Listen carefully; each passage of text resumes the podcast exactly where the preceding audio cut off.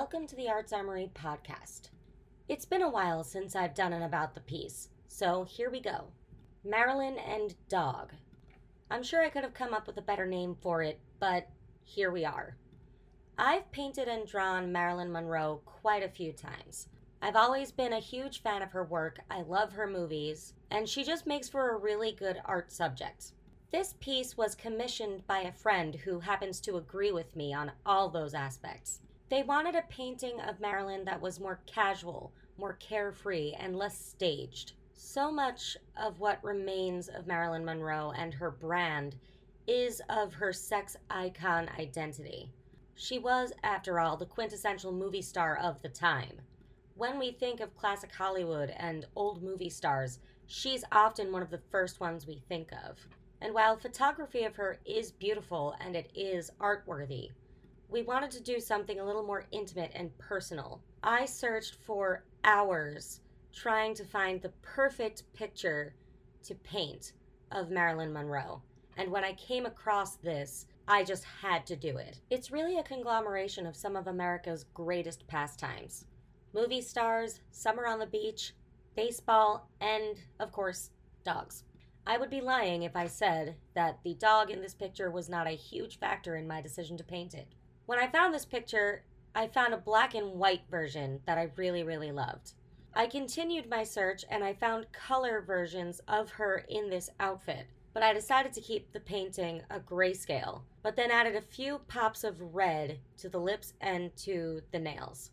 I decided to use watercolor to paint this not just for my love of watercolor, but because watercolor gave way to the supple, dreamy nature of a picture that's from the past like this. Stylistically speaking, I could have chosen to go more realistic with this piece. If you've seen any of my other watercolor work, you know that sometimes I do make that choice. However, for this, I wanted there to be a little more movement within the piece. I wanted a little more texture and a little more liveliness. The final product could absolutely be described as looking a little watered down and a little weathered, and all of that is very much intentional. This time and this person are very long gone, and this picture is of a memory. A fond memory, but a memory nonetheless. And I wanted all of that to come through in the final product of this painting. The bits of red I added towards the very end minute as they are, are meant to remind the viewer of the bright and colorful person and character that was Marilyn Monroe. I did this piece towards the beginning of quarantine here in New York, and I'm especially proud of finishing this piece because it was this piece that really made me feel like I had conquered the beast that is watercolor as a medium. All the better that it was a painting of Marilyn Monroe, who I have depicted numerous times to make me feel that way.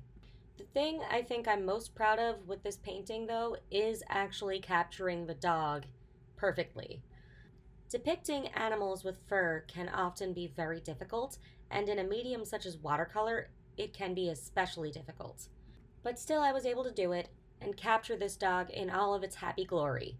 While this is my most recent depiction of Marilyn Monroe, it almost certainly will not be my last. And to go with this, I have a lot of old time lapse video from the beginning of quarantine and even before that that I'm going to be sharing with you over the next few months. These videos were taken before I was able to invest in some better camera equipment so I could take better photo and video of my pieces for you. Until then, make sure you like and subscribe to this channel so you never miss an episode. And be on the lookout for my next tutorial, which will be featuring this piece. And don't forget, diamonds are a girl's best friend.